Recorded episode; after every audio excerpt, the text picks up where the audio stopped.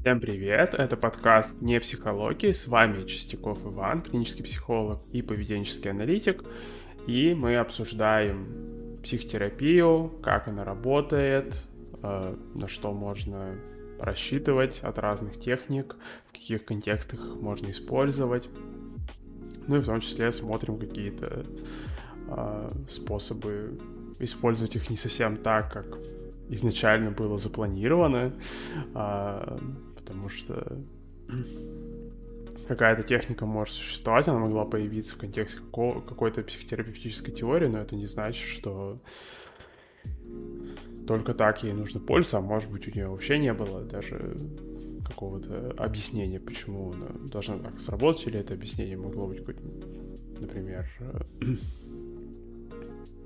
требующее, не то что непонятное, то есть понятно, что внутри какого-то фреймворка всегда понятно, ну, всегда есть какое-то объяснение, почему так делать. Ну, например, ну, а, а, может возникать ситуация, где, вот, предположим, вы увлекаетесь поведенческой психологией, и что, соответственно, ну, было бы, наверное, неплохо, чтобы вы могли пользоваться разными, могли пользоваться разными техниками, разными подходами, и при этом оставаться внутри поведенческого фреймворка, чтобы вам не нужно было, например, чтобы э, если вдруг вам покажется интересной техника там, анализа сновидений или анализа каких-то событий из детства, что вам не нужно было прыгать в другой фреймворк, что-то переучивать заново, что-то с чем дополнительно разбираться, чтобы могли туда как бы заехать прямо из того фреймворка, с которым вы и так знакомы, в котором вы и так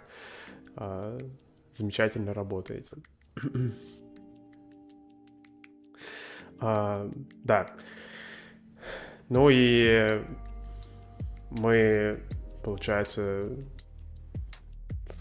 все прошлые выпуски так или иначе затрагивали тему избегания, поэтому, наверное, стоит коснуться вопроса э, терапевтической техники, которая с избеганием работает напрямую, которая появилась как э, э, способ работы с избеганием которые с такими самыми яркими проявлениями избегания, например, э, с фобиями, с тревожными расстройствами, обсессивно-компульсивным расстройством. Эта техника — это экспозиционная терапия от слова э, экспозиция — показ. То есть если перевести слово экспозиция э, Интересно, кстати, с какого языка надо переводить, но Э, э, в каком бы мы варианте это слово не взяли, так или иначе, что э, оно, его смысл начинает сводиться вот к, к слову показ, что экспозиционная терапия это по сути терапия контактом, с чем терапия показом чего-то. То есть предполагается, что эта терапия работает именно просто за, за счет вот этого самого предъявления какого-то стимула, который вызывает вообще изначальный стресс. И эта техника, это один из э, столпов, можно назвать, э, когнитивно-поведенческой терапии. То есть, если в плане, если попытаться описать когнитивно-поведенческую терапию э, вкратце, из каких техник она состоит, то она состоит из двух техник, из поведенческой активации и из экспозиционной терапии. Uh, то есть, uh, если это транслировать на язык поведенческой психологии, то можно сказать, что когнитивно-поведенческая терапия состоит из uh, подкрепления желательного поведения и в то же время из устранения наказания. И, собственно, экспозиционная терапия отвечает вот за эту часть, за устранение наказания. Поведенческая активация, она отвечает за подкрепительную часть, потому что, ну, так, помимо того, что есть у нас э, проблемы с избеганием, еще все могут быть и проблемы, собственно, с подкреплением, то есть, что действительно у какого-то целевого поведения может не быть просто подкрепления, и, соответственно, поведенческая активация поэтому тоже полезна. Но помимо поведенческой активации, важную роль в когнитивно-поведенческой терапии еще играет вот экспозиция, то есть, собственно, устранение барьеров перед желательным поведением через э, снижение необходимости как-то там лавировать вокруг разных стимулов, тратить на это время, чтобы можно было больше времени э, уделять поведению, которое как-то связано с ценностями, кому-то важному, каким-то важным активностям, важным делам. Да, это техника, собственно, экспозиционная терапия — это один из столпов когнитивно-поведенческой терапии, и настолько один из столпов, что э, Первые ее упоминания появились еще в работах э, Джона Уотсона, э, основоположника бихевиоризма, который э, вошел в историю психологии своим манифестом бихевиоризма, в котором он постулировал, так скажем, первую версию бихевиоризма, которая, к сожалению, часто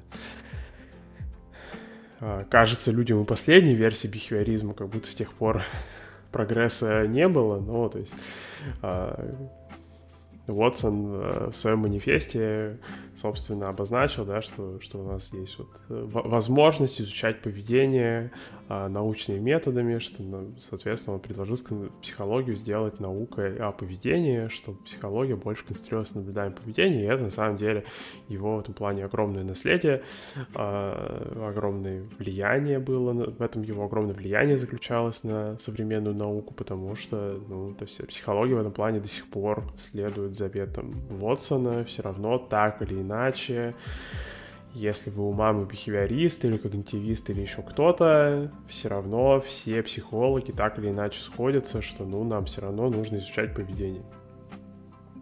То есть э, просто бихевиористы и когнитивисты расходятся в том, что э, является ли изучение поведения самостоятельной ценностью, то есть бихевиористы считают, что изучение поведения — это вопрос важный сам по себе. Когнитивисты предполагают, что изучение поведения — это вопрос, который, ну, он такой, что если бы была возможность изучать когнитивные процессы напрямую, то изучали бы напрямую. А что поделать? Напрямую их изучать нельзя, поэтому изучаем их через поведение, через вот, то есть как бы что поведение это как индикатор когнитивных процессов получается. Но все равно так или иначе все согласны с тем, что Э, изучать поведение нужно. И все это началось с Уотсона, но параллельно с этим Уотсон э, как раз-таки э, одно, одно из направлений, в котором он пытался применять вот эту логику, что различные проблемы можно анализировать как проблемы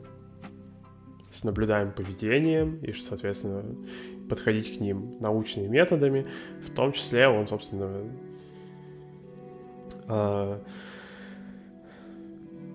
задокументировал, что можно экспериментально создавать фобии, э, но, к сожалению, чтобы экспериментально разделать фобию, у него такой возможности не было. Это уже потом, э, после его работы сделали, но его работа, в которой он заложил вообще вот это направление исследований, которое сейчас мы знаем как экспедиционную терапию, и в том числе, на самом деле, как экспедиционную терапию, и эта экспедиционная терапия, она в итоге, опять же, что она в разных форматах все равно в и в тех ветках когнитивно-поведенческой терапии используется, которые как бы не используют слово экспедиционная терапия. То есть экспедиционная терапия, она и можно, и как, можно, в принципе, поведенческие эксперименты в когнитивной терапии интерпретировать как экспозиционную терапию.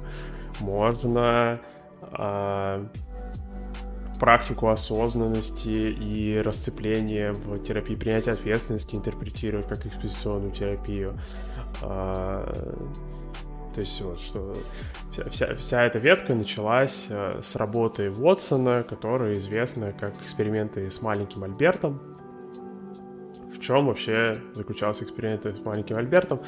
А, Уотсон, а, руководствуясь а, открытым в его время феноменом классического обусловления, то, что называется респондентным обусловлением, то, что еще изучал Павлов, что можно просто а, ассоциировать стимулы между собой. То есть, если просто стимулы примерно как-то взаимосвязаны, например, э, у нас есть э, звон колокольчика, потом появляется кусок мяса, то постепенно формируется, что называется, условным рефлексом, то есть звон колокольчика начинает сам по себе вызывать реакцию, как будто сейчас будет кусок мяса.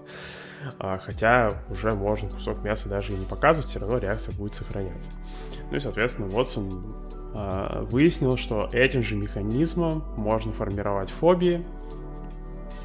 А, то есть он взял а, в больнице э, мальчика, который, э, которого звали Альберт, и, собственно, сложный вопрос с этической стороны, что э,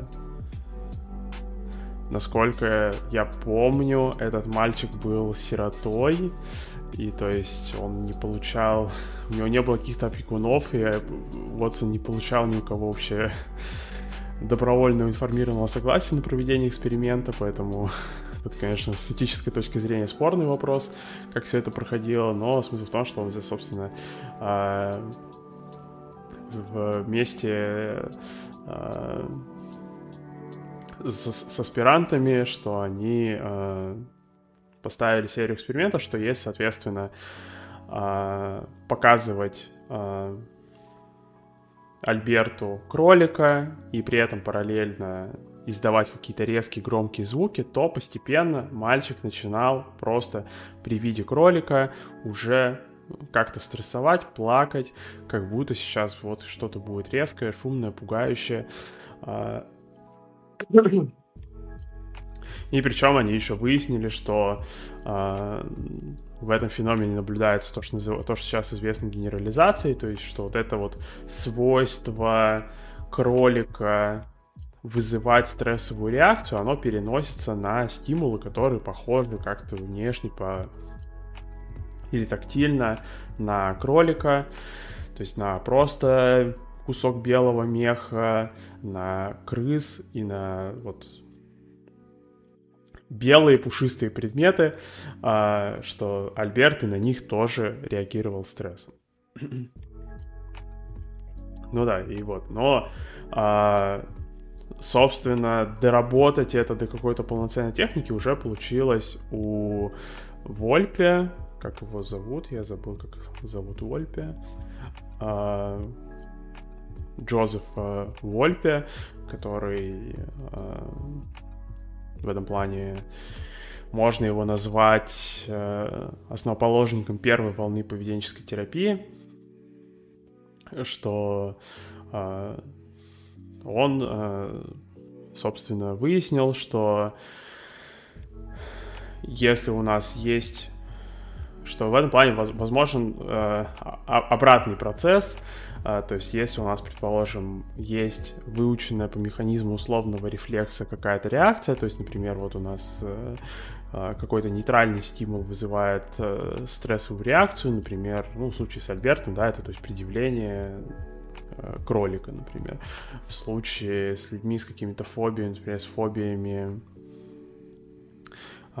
закрытых пространств, то, что называется клаустрофобией, с фобией высоты, с фобией э, людных мест, то, что называется агорафобией и прочими, э, что есть, соответственно, обеспечивать контакт с этим событием, что если событие нейтральное по-настоящему, то со временем реакция, собственно, пропадет. То есть, если э, в случае с Альбертом, да, если взять, э, показывать ему кролика, но при этом не, не издавать никаких резких звуков громких, то со временем Альберт привык бы. Просто у Уотсона не было возможности это задокументировать, потому что Альберта, собственно, уже забрали из больницы, а другого ребенка найти для таких целей ему не, не довелось но э, следуя за этой работой, постепенно выяснили, что э, если кролика все же показывать в нейтральном контексте и не сопровождать это никакими резкими звуками, ничем пугающим, то постепенно кролик теряет свою функцию, так же, как э, если собаки звенеть в колокольчик, но при этом не показывать мясо, то постепенно колокольчик утратит свою силу. То есть, если разорвать связь между стимулами, то постепенно связь между стимулами пропадет. А, ну и, собственно, вот примерно в таком ключе у, нас появилась э, такой первый э, прототип экспозиционной терапии, то, что называется техникой систематической десенсибилизации. А,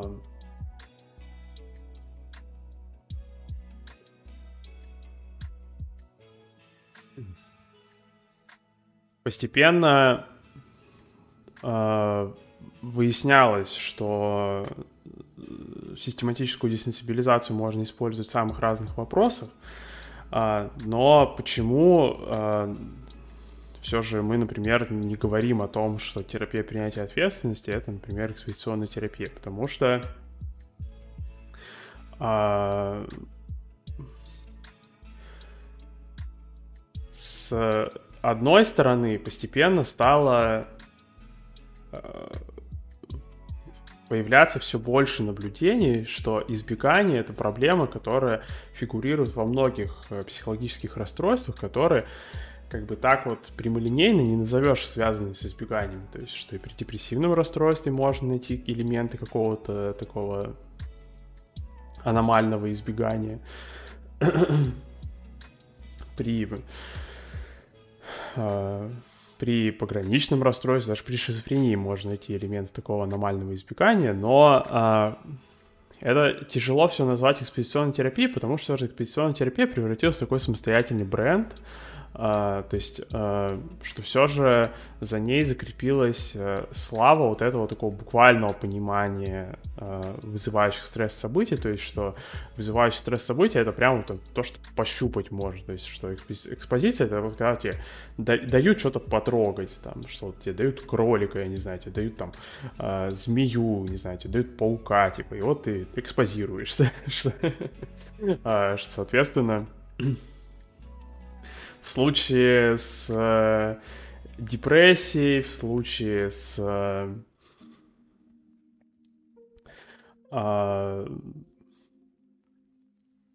социальной даже тревожностью, что все же э, избегание ведет, избегание идет не таких вещей, которые прям потрогать можно, которые вот можно прям положить на стол и типа там, вот, смотрите, вот это, вот эта штука избегается. Нет, все же там уже избегание становится более э, такое замысловатое, витиеватое. А, но а, вообще а, и да, и что и в том числе постепенно стал возникать вопрос, а в чем вообще проблема-то избегания? Почему мы считаем избегание проблемой? Потому что, опять же, очень часто можно прочитать, что избегание это там так или иначе в каких-то рассуждениях психологов на тему там какого-то расстройства, какой-то проблемы можно так или иначе вот какой-то вайп улавливать, что избегание это плохо. А, но а, то есть а, чем вообще это конкретно плохо. А, то есть э, можно это посмотреть на примере даже, я не знаю, клаустрофобии, например. То есть клаустрофобия — страх закрытых пространств. Что вот а, и у клаустрофобии, можно сказать, у нее есть два эффекта. То есть первый эффект — это, собственно, избегание а, закрытых пространств. То есть, например, это может проявляться в, какой-то, в каком-то функциональном э, проявлении, каком-то функциональном нарушении. То есть, э, предположим, человек избегает лифтов, что, э, ну, соответственно, это вот, то есть у него в жизни есть какое-то ограничение, он избегает лифтов. Но, э, вот, собственно, если приравнять проблему от избегания только к вот этой вот поведенческой проблеме, то есть только вот к этому аспекту, что если ты избегание лифтов, то э, на самом деле работа иногда может стопориться, потому что человек очень легко может рационализировать, что то, что он избегает, это не проблема. То есть, ну, окей, я избегаю лифтов, избегаю, избегаю. Типа, ну, поднимайся по лестнице. И чё, в, чё, в чем проблема-то вообще? Что? А, почему я вообще должен ездить по лифтам? По лифтах ездить объективно опасно. Типа, э, что зачем мне ездить в лифтах?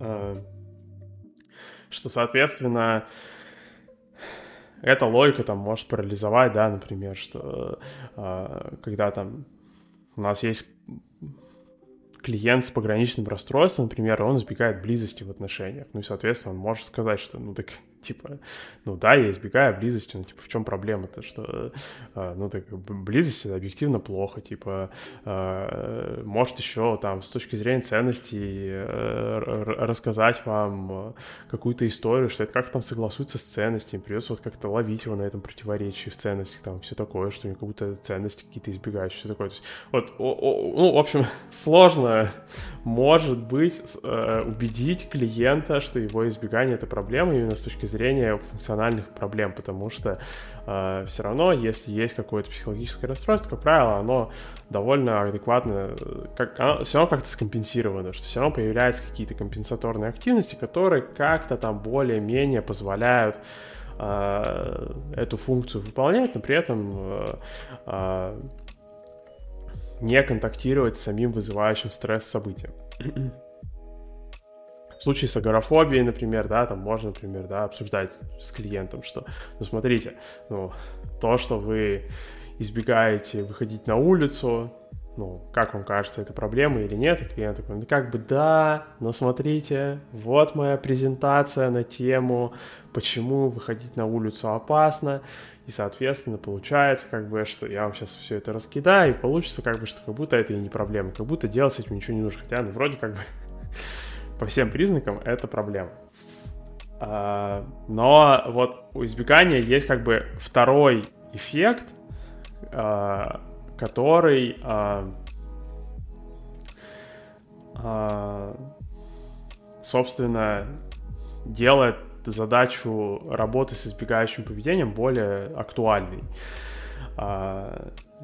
И на этот эффект, вот э, на него указывает терапия принятия ответственности. На мой взгляд, терапия принятия ответственности, вот, э, ну, по крайней мере, в том виде, как э, я ее понимаю, что она вот немного затрудняется объяснить, а почему вообще откуда берется этот второй эффект у избегания.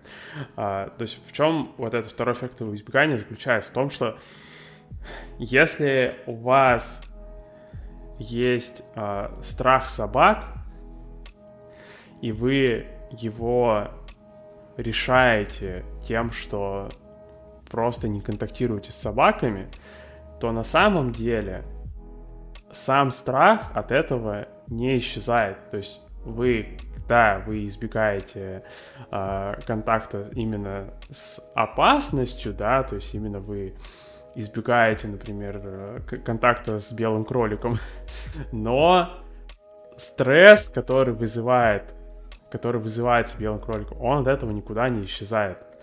А, что не происходит такого, что вы не контактируете с белым кроликом и так типа, ну все, отпустило. А, что а, просто в случае с э, маленьким Альбертом это и не документировали, и у них и не было бы, скорее всего, возможности это документировать, потому что маленькому Альберту, э, насколько я помню, было два или три года, то есть, скорее всего, у него это еще просто не работало. То есть э, у него не было еще вот этого феномена, когда как бы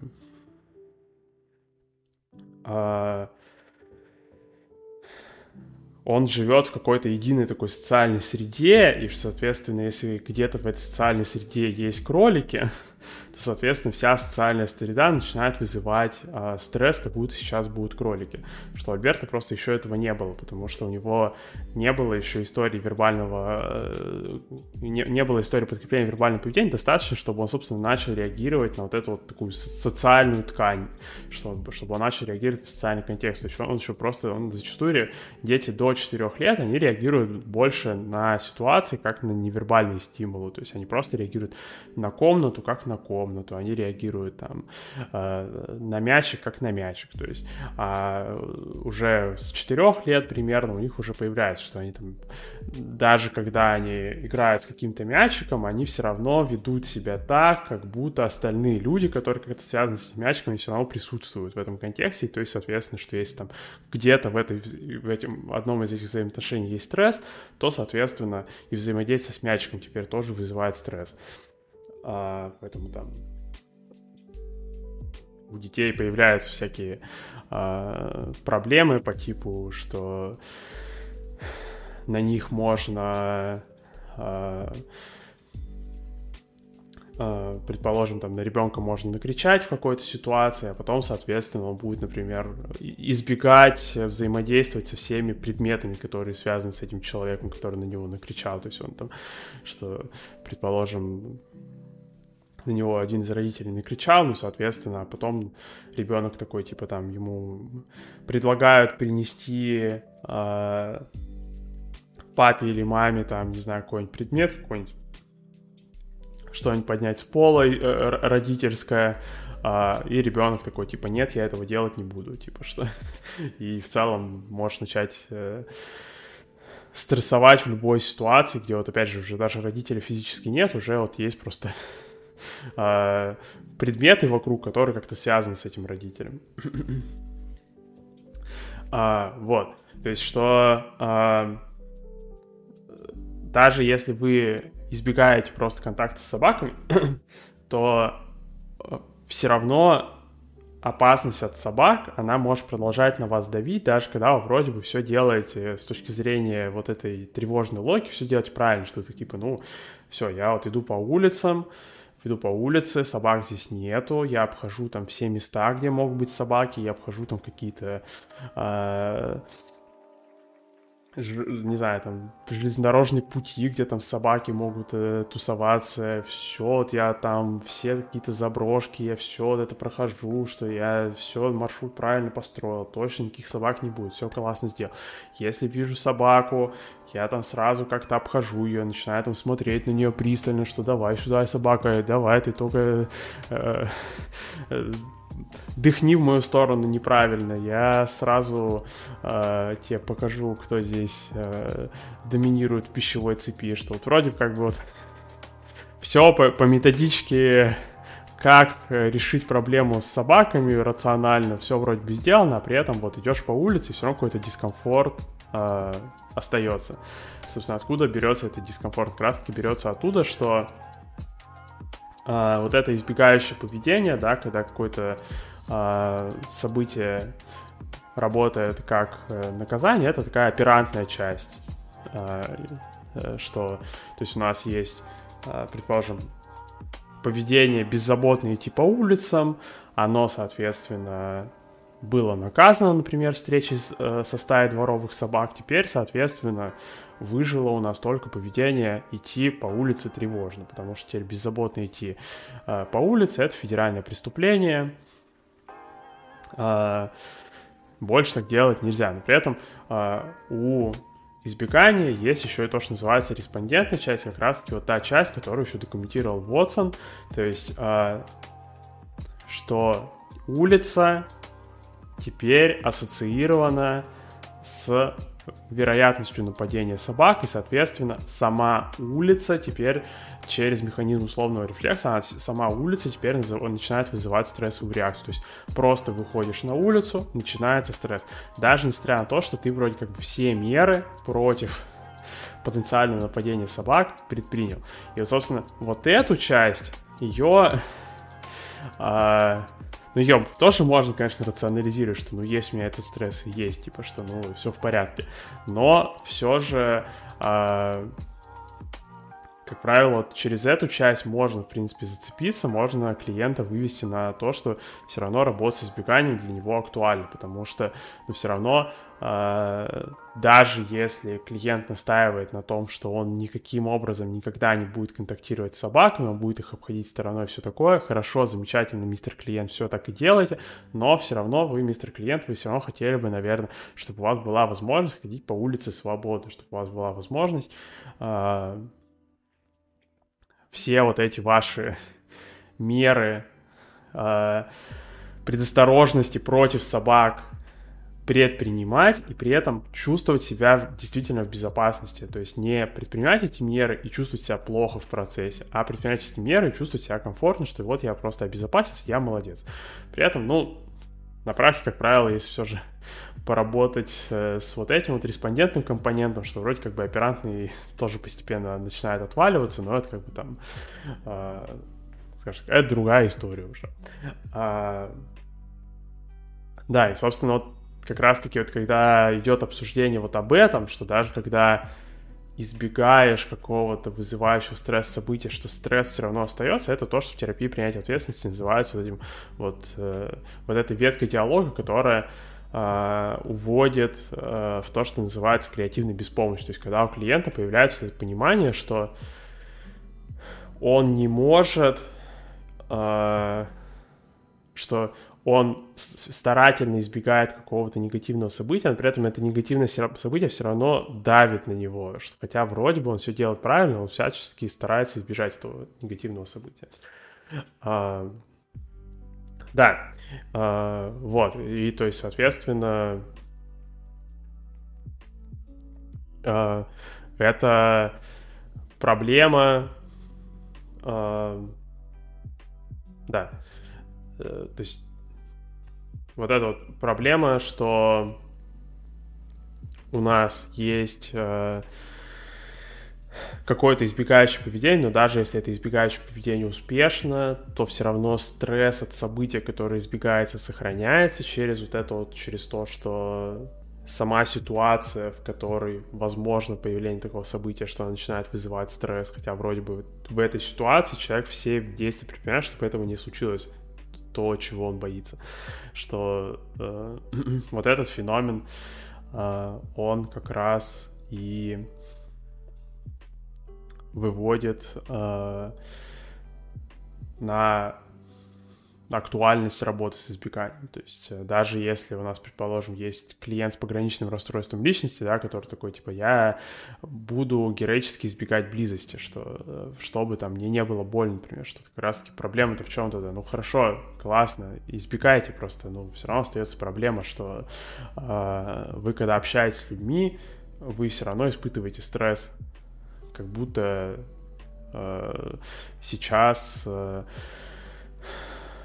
вам сделать что-то плохое, даже когда вы все предпринимаете усилия, чтобы вам не сделали ничего плохого, когда вы там, не знаю, как-то тщательно фильтруете информацию, когда вы там вот, подбираете темы разговора, когда вы избегаете как-то открываться, избегаете делиться какой-то личной информацией, все вы это делаете, все равно чувствуете себя не в безопасности, чувствуете себя как будто общение вас утомляет, всякие вот такие штуки. А, да, пойду налью воды. А, если есть какие-то мысли, есть какие-то вопросы, пишите их в чате, тоже можно будет это обсудить. Опять же, все это пишем сейчас в прямом эфире, поэтому если есть какие-то мысли или соображения, то можете их написать, это может быть полезно для того, что я сейчас рассказываю, а я пойду налью воды.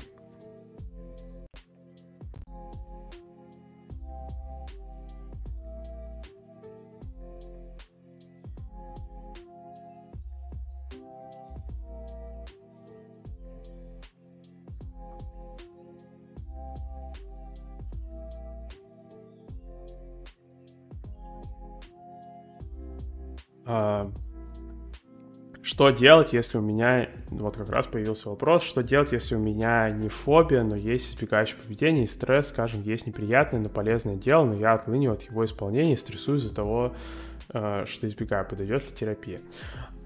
А... Да, как раз-таки подойдет, и причем подойдет а... таким неожиданным способом что... Ну, просто в целом вот эта вот проблема, что у меня есть какое-то легендарное полезное дело, но я его избегаю, да, то есть это такая стандартная проблема, которая лежит, ну, в основе прокрастинации. То есть прокрастинация как раз обычно ее описывает это состояние, что вроде у тебя есть какое-то полезное дело, которое важно, которое ты знаешь, насколько его полезно сделать и сколько ты миллиардов, миллиардов подкрепления получишь, если сделаешь его, но ты его не делаешь, а все, кроме тебя, его сделали бы уже за это время. Что, а, ну, соответственно, а, как бы вот, что может показаться, что в этом случае экспозицию, например, нужно а, а, применять а, к тому фактору стресса, который а, провоцирует а, ну, то есть, что, например, там, ну, надо, надо посмотреть, типа, а, что за а, фактор стресса, скажем так, как будто вот там э, провоцирует избегание, и, есть, что нужно посмотреть, чего вы избегаете, и таким образом, э, ну, чего вы избегаете, в плане, что, я не знаю, может, вы там не уверены в том, что там у вас получится что-то сделать, или что вам кажется, что вы сделаете, и там вам скажут, что вы какой-нибудь там плохой человек или что-нибудь такое. И с этим нужно поработать, и тогда вас отпустят, и вы пойдете наконец-то делать легендарные дела, как все нормальные люди, не будете ничего откладывать. Но на самом деле здесь э, может быть еще и э, другая цепочка событий, э, что само вот это давление на тему того, что вы что-то не делаете, оно может быть как раз-таки причиной того, что вы это не делаете, потому что, а, ну, то есть, э, что вместо того, чтобы заниматься, собственно, каким-то делом, которое вы, вам нужно сделать, вы вместо этого можете сидеть и э, придумывать 15 э, миллионов объяснений, почему вы это не делаете до сих пор, пытаться про, пытаетесь проанализировать, что с вами не так или что не так с задачей. То есть, соответственно, что получается как бы в этом плане э, избегающее поведение здесь заключается не в том, что вы что-то не делаете, а избегающее поведение заключается в том, что вместо того, чтобы что-то делать, что вы сидите и тратите время на то, чтобы а, защититься от возможных каких-то упреков на, на тему того, что вы что-то не делаете. То есть, что как бы в плане экспозицию здесь можно использовать а, а, не, именно в сторону, чтобы поработать, чтобы меньше давило вот это ощущение с человеком, который там с чем-то не справляется, который что-то там не делает, вот что важно делать, всякие вот такие штуки, то есть что вот это какое-то вот это вот типа что а, а, ощущение себя человеком, который какой-то недостаточно ответственный или что-то вот в этом роде, потому что что получается как бы здесь вот такой вот замкнутый круг получается, что как бы э, на, на вас, э, что вы что-то не делаете, начинается стресс э, на тему, что вы что-то недостаточно делаете, вы начинаете пытаться справиться с ним, как-то избежать его, соответственно, времени и сил на то, чтобы что-то реально сделать, становится еще меньше. Соответственно, вы снова, вы еще, вы еще хуже начинаете что-то делать. И а, получается вот так как бы это все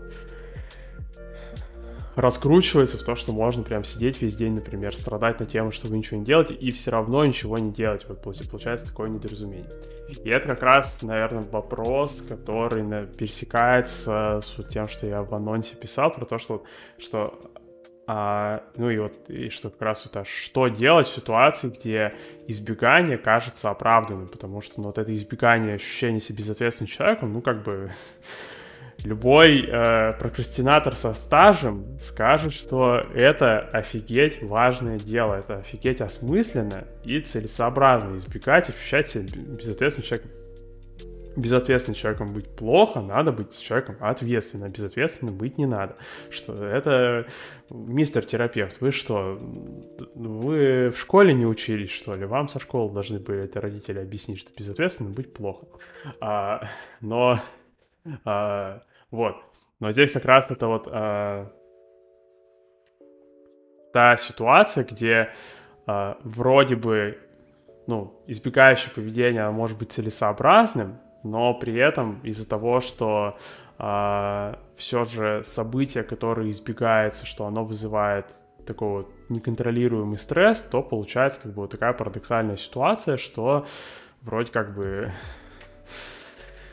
И избегающего поведения эффективно даже осуществлять не получается. То есть не получается быть ответственным человеком, чтобы избежать быть безответственным человеком. Получается только быть э, э, безответственным человеком, у которого есть объяснение на все случаи жизни, вместо того, что... Или там безответственным человеком, который весь день пострадал. Не получается быть э, ответственным человеком вместо того, чтобы быть безответственным человеком.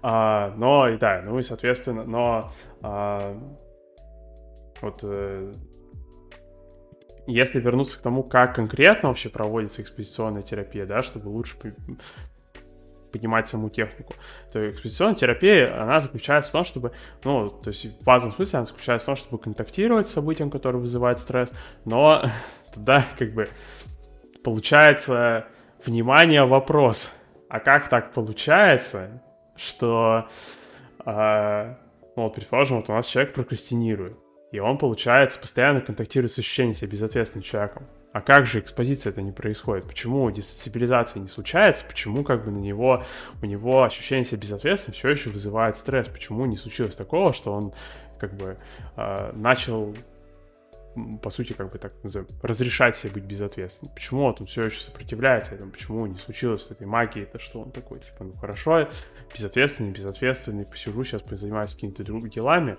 и все, и нормально, все идет по плану. а, что? Вот. А, это та же проблема, которая может возникнуть и которая возникала и с экспозицией более простых вещей. То есть э, исторически было два протокола экспозиционной терапии. До наших дней дожился же в основном один протокол, второй протокол как-то вот он уже э, не в ходу.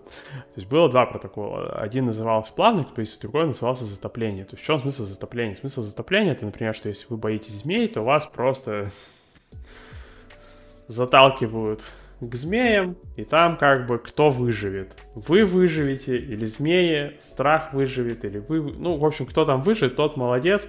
Кто не выжил, здоровье всем погибшим. А кто выжил, все молодцы. Что, э, соответственно, э, это идет на контрасте как раз-таки с плавной экспозицией, где э, интенсивность стимулов э, постепенно растет. То есть, что, например, в случае с плавной экспозицией, да, это э, страх змей, да, и постепенно там, например, сначала идут читать про змей и ждут, пока у вас, собственно, вот эта стрессовая реакция пройдет. Потом вам дают смотреть на фотографии змей, не знаю, там, и ждут, пока стрессовая реакция пройдет. Потом вам дают посмотреть на живую змею, потом подойти к ней, потом потрогать ее, потом дать, чтобы змея на вас посидела, и всякие вот такие вещи постепенно интенсивность наращивается, но дожидаются, пока э, уровень стресса на текущем уровне, он все же ослабнет, то есть когда случится десенсибилизация, стресс пропадет, э, и, соответственно, переходит к следующему уровню. Ну вот, и то есть э, в чем проблема с затоплением? Проблема с затоплением в том, что если вы начали затопление и не дождались конца стресса, то это, по сути, выше как бы закрепление еще раз стрессовой реакции. А, что, соответственно, противоречит идее терапии, что вроде как бы стрессовая реакция должна пройти. Но при этом затопление, как правило, настолько интенсивный стресс вызывает, что просто очень тяжело, на самом деле, последовательно придерживаться затопления. И вот, и получается, как бы, если вернуться к проблеме прокрастинации, то почему прокрастинация, несмотря на то, что она провоцирует ощущение безответственности, а безответственность, а, ощущение безответственности провоцирует потом избегающее поведение, которое не дает стать ответственным. Почему как бы вот человек может из этого не выбираться, там, не знаю, месяцами, годами, и вообще всю жизнь может, в принципе, не выбраться из этого, потому что э, в естественной среде, как правило, нету очень такой аккуратной градации стимулов. То есть э, есть у нас либо что ты более-менее ответственный, то есть что ты вот как-то более-менее укладываешься, справляешься со всем.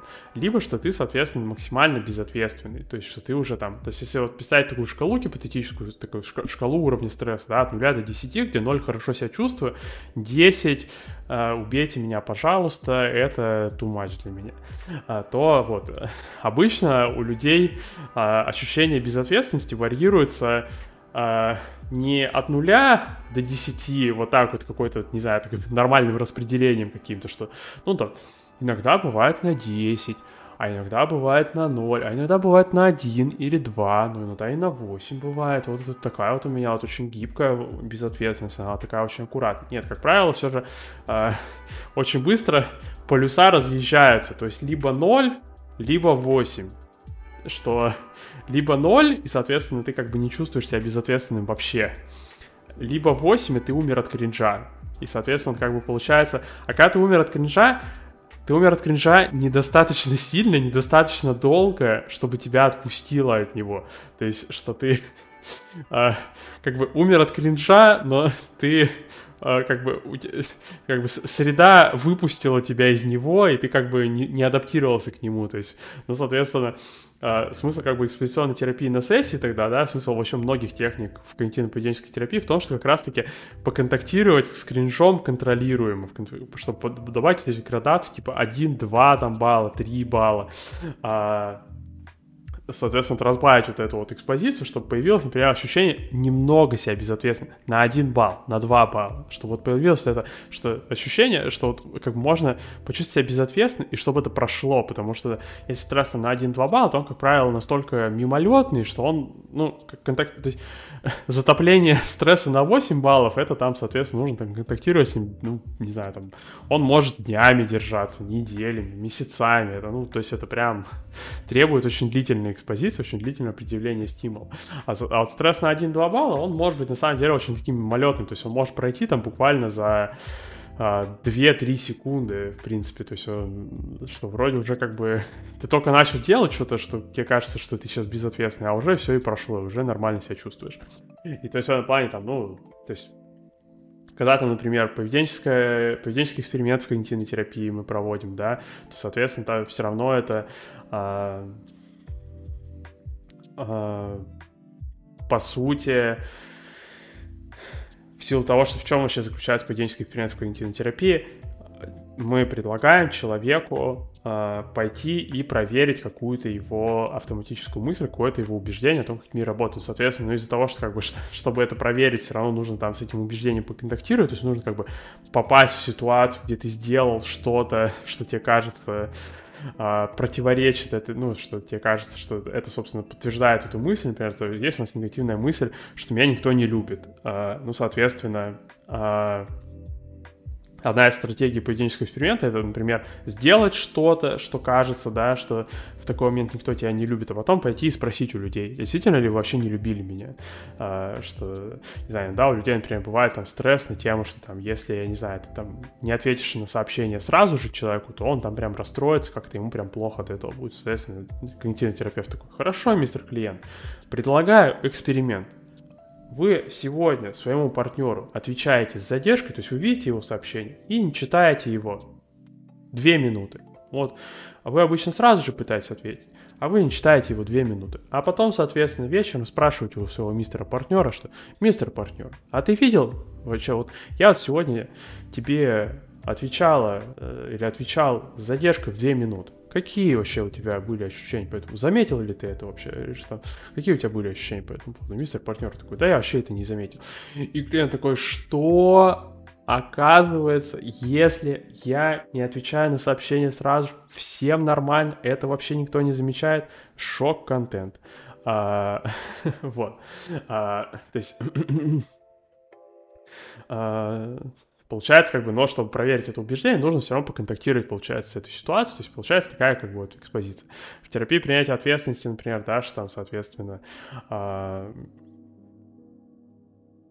если у нас там есть э, какие-то практики э, расцепления, то, соответственно, все равно это так или иначе вот про то, чтобы разрешить себе там быть там каким-то человеком, разрешить себе, э, чтобы какая-то мысль оказалась правдой, и, соответственно, посмотреть, что, опять, что ничего не происходит, если она окажется правдой.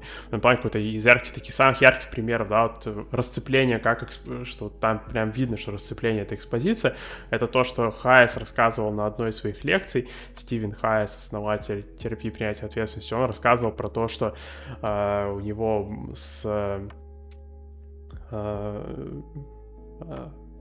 этими с морпехами-ветеранами, которых часто бывает ПТСР, что, соответственно, у них там были э, сессии про то, что на них, например, начинает давить, что они э, кажутся себе э, убийцами, и что, соответственно, что они плохие люди, э, и все их осуждают.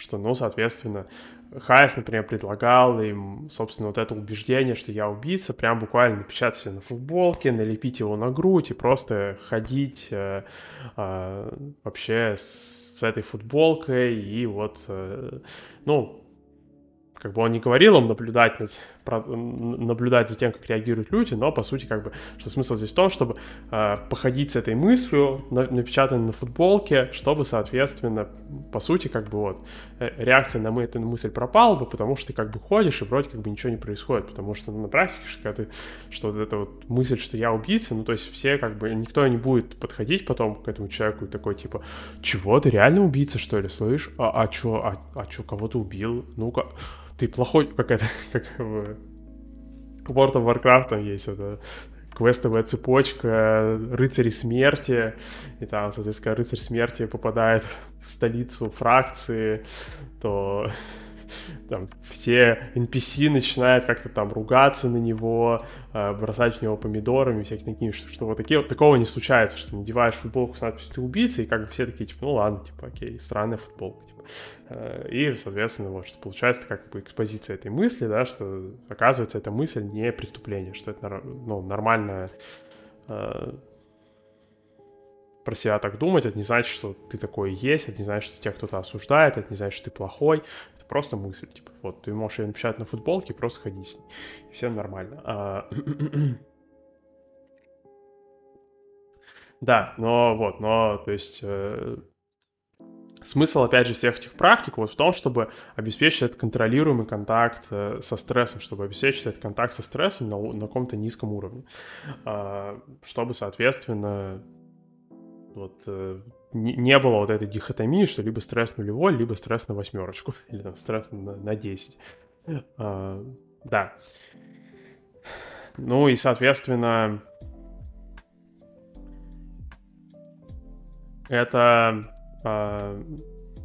собственно, пересекается со всеми вот э, практиками, которые мы до этого обсуждали, про анализ сновидений, про анализ детства, потому что самая большая сложность в экспозиционной терапии это как раз-таки вот этот а, то есть вот этот навык от терапевта а, искать варианты экспозиции, потому что самое сложное, то есть потому что, ну, повседневная жизнь клиента, она выхолощена чтобы этого стресса было минимальное количество. То есть, если у человека есть стресс на тему ответственности, то есть, э, что для него не просто важно быть ответственным, а будешь безответственным, это штраф, это все, это, это выписан из порядочных людей, записан люди непорядочные, то, соответственно, там возникает ситуация, что его жизнь, как бы, она аккуратно так упорядочена, чтобы там не было этого э, ощущение себя безответственным человеком, чтобы там все было, что ты как будто ответственный. Так же, как вот э, если понаблюдать за там человеком, э,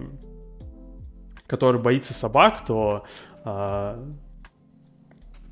э, ну, его жизнь, она аккуратно упорядочена вокруг того, чтобы собак там никаких не было за километр. И, соответственно, э, что, ну, э, требуется определенная креативность подобрать ему варианты экспозиции, потому что а, у него в жизни собак вообще нету. То есть, соответственно, тут как бы что любое приближение собаки это уже стресс.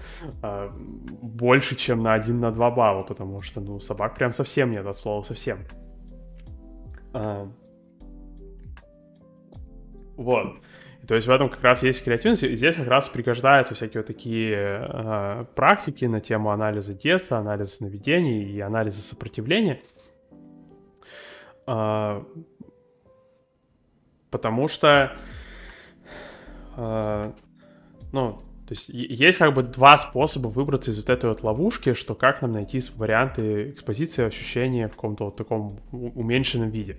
А, один способ — это такой прямолинейный. То есть это сейчас, в принципе, есть такая ветка исследований, где берут там VR-шлемы, и в этих VR-шлемах создают какие-то стрессовые ситуации, что вот у вас страх полетов, и смотрите, вот мы вам надеваем сейчас VR-шлем, и там в этом VR-шлеме вы видите полет, и вы как бы... Э, экспозируетесь в этом VR-шлеме, и стресс у вас проходит. Что как бы, окей, так тоже можно, принципе, можно посмотреть с такой точки зрения, но, опять же, как правило, это подход такой очень узкоспециализированный, то есть это не совсем практично именно для какого-то отдельного практикующего психолога, потому что ну, он не может технологически себя заточить под вот невероятное многообразие факторов стресса, потому что, ну, я не знаю, у меня вот там сколько у меня неделю клиентов, но у них у каждого свой набор. Типа я не могу сделать там VR-шлем, который, с помощью которого я бы там людям на поток поставил бы экспозицию, там, я не знаю, э, э, страх оказаться безответственным, там, э, страх оказаться каким-то там ужа- ужасным человеком, агрессивным, или там страх э, что-то упустить. Э, э, это, опять же, это подход, который может быть актуален, там, когда у вас прям клиника есть, да, где вот можно там вот сделать закупить этих VR-шлемов, накупить туда сценариев экспозиции, ощущения страха полета и, соответственно, поехали. Типа, все, просто на потоке работаем, гоняем людей через эту экспозицию и поехали. Но вот именно для каких-то таких вот... Э. Для частной практики это не особо адекватный подход, просто из-за того, что слишком много вложений и слишком мало результаты. Но второй как бы подход, он заключается как раз в том, что нам не нужно вот так вот буквально воспроизвести какие-то ситуации, потому что, э, как правило, можно найти кучу функциональных эквивалентов этого страха. То есть даже если взять, например, страх полетов, то если, например, то можно подойти к этому так, что можно начать анализировать, окей, а вот этот страх полетов, а вот там, окей, как он в детстве у вас проявлялся, как родители на него реагировали, как у самих родителей с полетами, как родители реагировали на, собственно, ваш страх полета. А, а на, и там вот в какой-то момент может зацепиться, а на, в каких ситуациях еще вот похожая реакция, например, была. То есть, если, например, родители а, давили на человека, что у него страх полетов, и это он таким образом получается какой-то там слабый, трусливый или что-то такое, что окей, а в каких еще ситуациях Э, что, что еще можно было бы сделать, э, чтобы родители тоже начали давить на тему, что какой-то слабый, трусливый и все такое. И, соответственно, получается, что можно, например, таким образом создать какую-то цепо... ли, линейку событий, что получается как бы, что тогда получается страх полетов, он как бы на самом деле не страх полетов, он э, это больше вот этот стресс на тему э, э, что ты какой-то э, трусливый опять, что ты, соответственно, садишься в самолет и такой, типа, блин, опять начинаешь чувствовать себя трусливым, и такой, типа, так, все, я сейчас превозмогу, короче, я сейчас как-то справлюсь, это, я не буду трусливым, типа, и все, и там начинается это все разгоняться и разгоняться, и в итоге прям очень сложно летать в самолете, потому что не можешь выбраться из этого ощущения себя трусливым, слабым человеком. Ну, естественно, вот можно как бы обсудить, что в каких ситуациях еще родители, например, давили на тему трусливости. Соответственно, вот по сути, как бы так позиция превращается в то, чтобы разрешить себе быть трусливым, а, что, соответственно, может сделать, чтобы в самолете было летать проще, например. Хотя, как бы, вроде показалось бы, мы вообще в кабинете сидели, никаких самолетов не было, никаких не было всех этих VR-очков там, где-то там в IMAX 3D смотришь на самолеты и все вот это, типа, что просто посидели, обсудили детство, что-то там по поэкспериментировали, подбирали какие-то ситуации, вроде как бы все нормально. Вроде полетов стал меньше бояться, потому что вроде как бы и а, подумал, что типа, ну ладно, в принципе, трусливый и трусливый, это тоже нормально. Типа, и все, и летаешь в самолете, хорошо время проводишь. А, да, пишет, спасибо большое, буду искать способ чувствовать себя чуть-чуть безответственным. Да, и вот, то есть, что как раз таки, что, то есть, если как вот искать эти способы чувствовать себя чуть-чуть безответственным, чуть-чуть трусливым, чуть-чуть слабым, чуть-чуть э, упускающим что-то, как раз вот можно пользоваться вот тем, что мы обсуждали в предыдущих эпизодах, а, можно а, смотреть, а, в каких что можно, в каких еще ситуациях, например, в детстве давили, что вот там, вот ты вот там какой-то безответственный, да, соответственно, что, э, что может, то есть многие из этих вещей вы просто на автомате уже не делаете, соответственно, можно, например, да, начать экспериментировать, намеренно разрешать себе там сделать какую-то вот там ситуацию, что почувствовать себя немного безответственно. В своем плане, э, ну, у меня из кейсов то, что я помню, что подбирали способы чувствовать себя безответственным по типу, ну, у кого-то там без, безответственно это превращается в то, что там, например, э,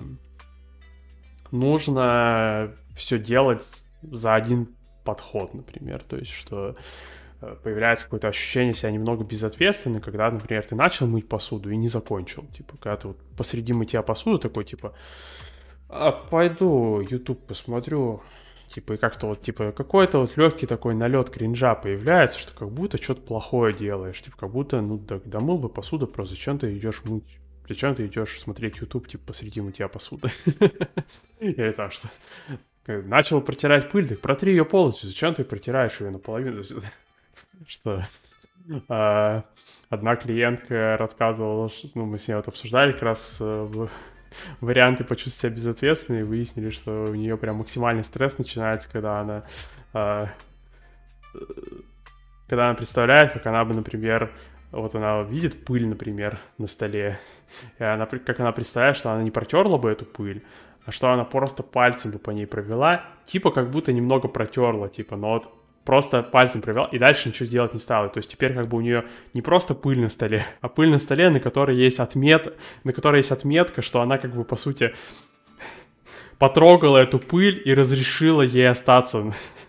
И получается она что такая, типа, не, это прям несовместимый с жизнью уровень кринжа, конечно. А, но это вот, опять же, вот как-то про общее направление мысли. То есть это что если попадать в такие вот, если подбирать вот такие ситуации можно подобрать через, вот, например, воспоминания о детстве, что вообще, как появилось это ощущение себя там безответственным, например, да, что в каких еще ситуациях родители там давили на тему, что как-то недостаточно ответственно подошел, и в каких ситуациях родители, вот опять же мы там обсуждали в том выпуске про детство, что ощущение себя давления на тему безответственности могло еще сформироваться.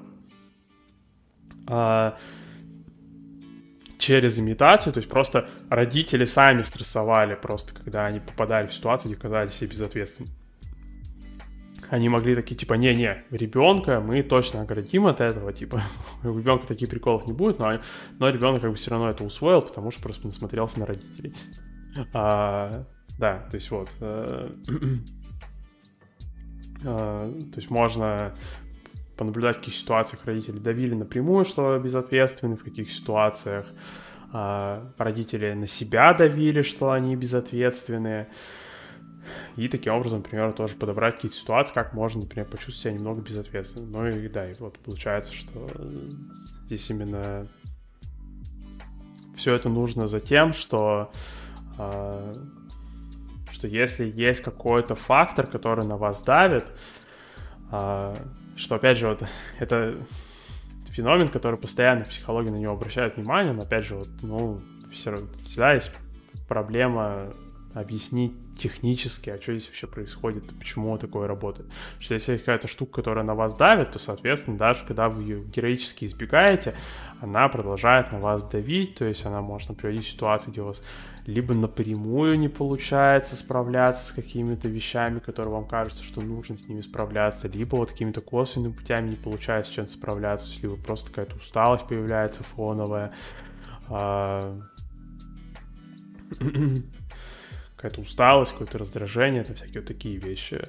А, что, потому что когда весь день, например, сидишь и думаешь, что откладываешь какую-то работу, это очень редко заканчивается тем, что ты потом только вечером потом сидишь и такой, типа, блин, хорошо сегодня днем отдохнул, конечно, вот это классный день прошел, вот это классный день прошел. То есть в этом плане это как раз-таки приводит иногда к феномену вот этого выгорания, а, и вот это, ну, этого наблюдения, что как будто в отпуске прям офигеть прикольно, типа, потому что в отпуске перестает давить просто на тему, что ты с чем-то не справляешься, потому что в отпуске, ну, типа, прям что такое, типа, ну, я все, в отпуске, типа, от себя можно ничего не ждать больше, типа, все, что, соответственно, отпуск — это такая территория, свободная от стресса, наконец-то отдыхаешь, что-то такое, потом возвращаешься на работу, снова начинает давить, и ты такой, типа, да, капец, блин. Как так-то? Я ж отдыхал. А, но, собственно, вот это, опять же, все происходит, потому что когда вы вроде весь день пыхтите и пытаетесь быть ответственным, но вас давит, что если вы либо ответственный, либо штраф, то получается вот э, стресс сохраняется, даже когда вы вроде пытаетесь его избежать, и, соответственно, потом чувствовать себя можно плохо на этот счет. Да, то есть, ну, просто вот эта штука, которая даже классическом психоанализе на нее обращали внимание, то есть Фрейд на это обращал даже внимание, что вот это вот все пассажи про то, что там э, бессознательное, там даже если все там вытеснено, что все равно это продолжается какой-то невроз, все такое, что как раз как это получается, это вот что это получается так, что ну вот, что можно какую-то проблему настолько обложить там какими-то практиками избегания, что прям вообще вообще никак с ней не контактировать. А, но, собственно, сама ситуация, в которой применяешь все эти практики, она начинает вызывать стресс, потому что вот что либо у тебя получается все эти практики применить, либо штраф тебе. На плане даже за собой что-то такое замечаю, потому что я не знаю, там, могу собирать ребенка и заметить, что что-то я устаю как-то от этого процесса. Ну и вот как раз почему я устаю от этого процесса, могу уставать от этого процесса. То есть, что я начинаю от этого процесса уставать, когда меня начинает давить, что я либо сейчас там все правильно, идеально там его соберу, и чтобы он вообще там ни разу не пискнул, и вообще был 10 счастливых детей из 10, либо штраф мне. Соответственно, когда меня как-то на эту тему отпускает, вроде, с одной стороны, и ребенок, правда, все равно хорошо собран. Не, не возникает такого, что когда я разрешаю себе э, быть плохим отцом, что ребенок уходит э, в одном носке и э, с шапкой наоборот, но в то же время и усталости от этого процесса не возникает, что просто такой, типа, ну, собрал ребенка, классно. Да, что-то я не придумал, про что сделать подкаст в следующий раз. Точнее, вроде бы я думал на этот счет, но сейчас как будто забыл. Что вообще, у кого-нибудь есть предложение, про что нам следующий выпуск сделать?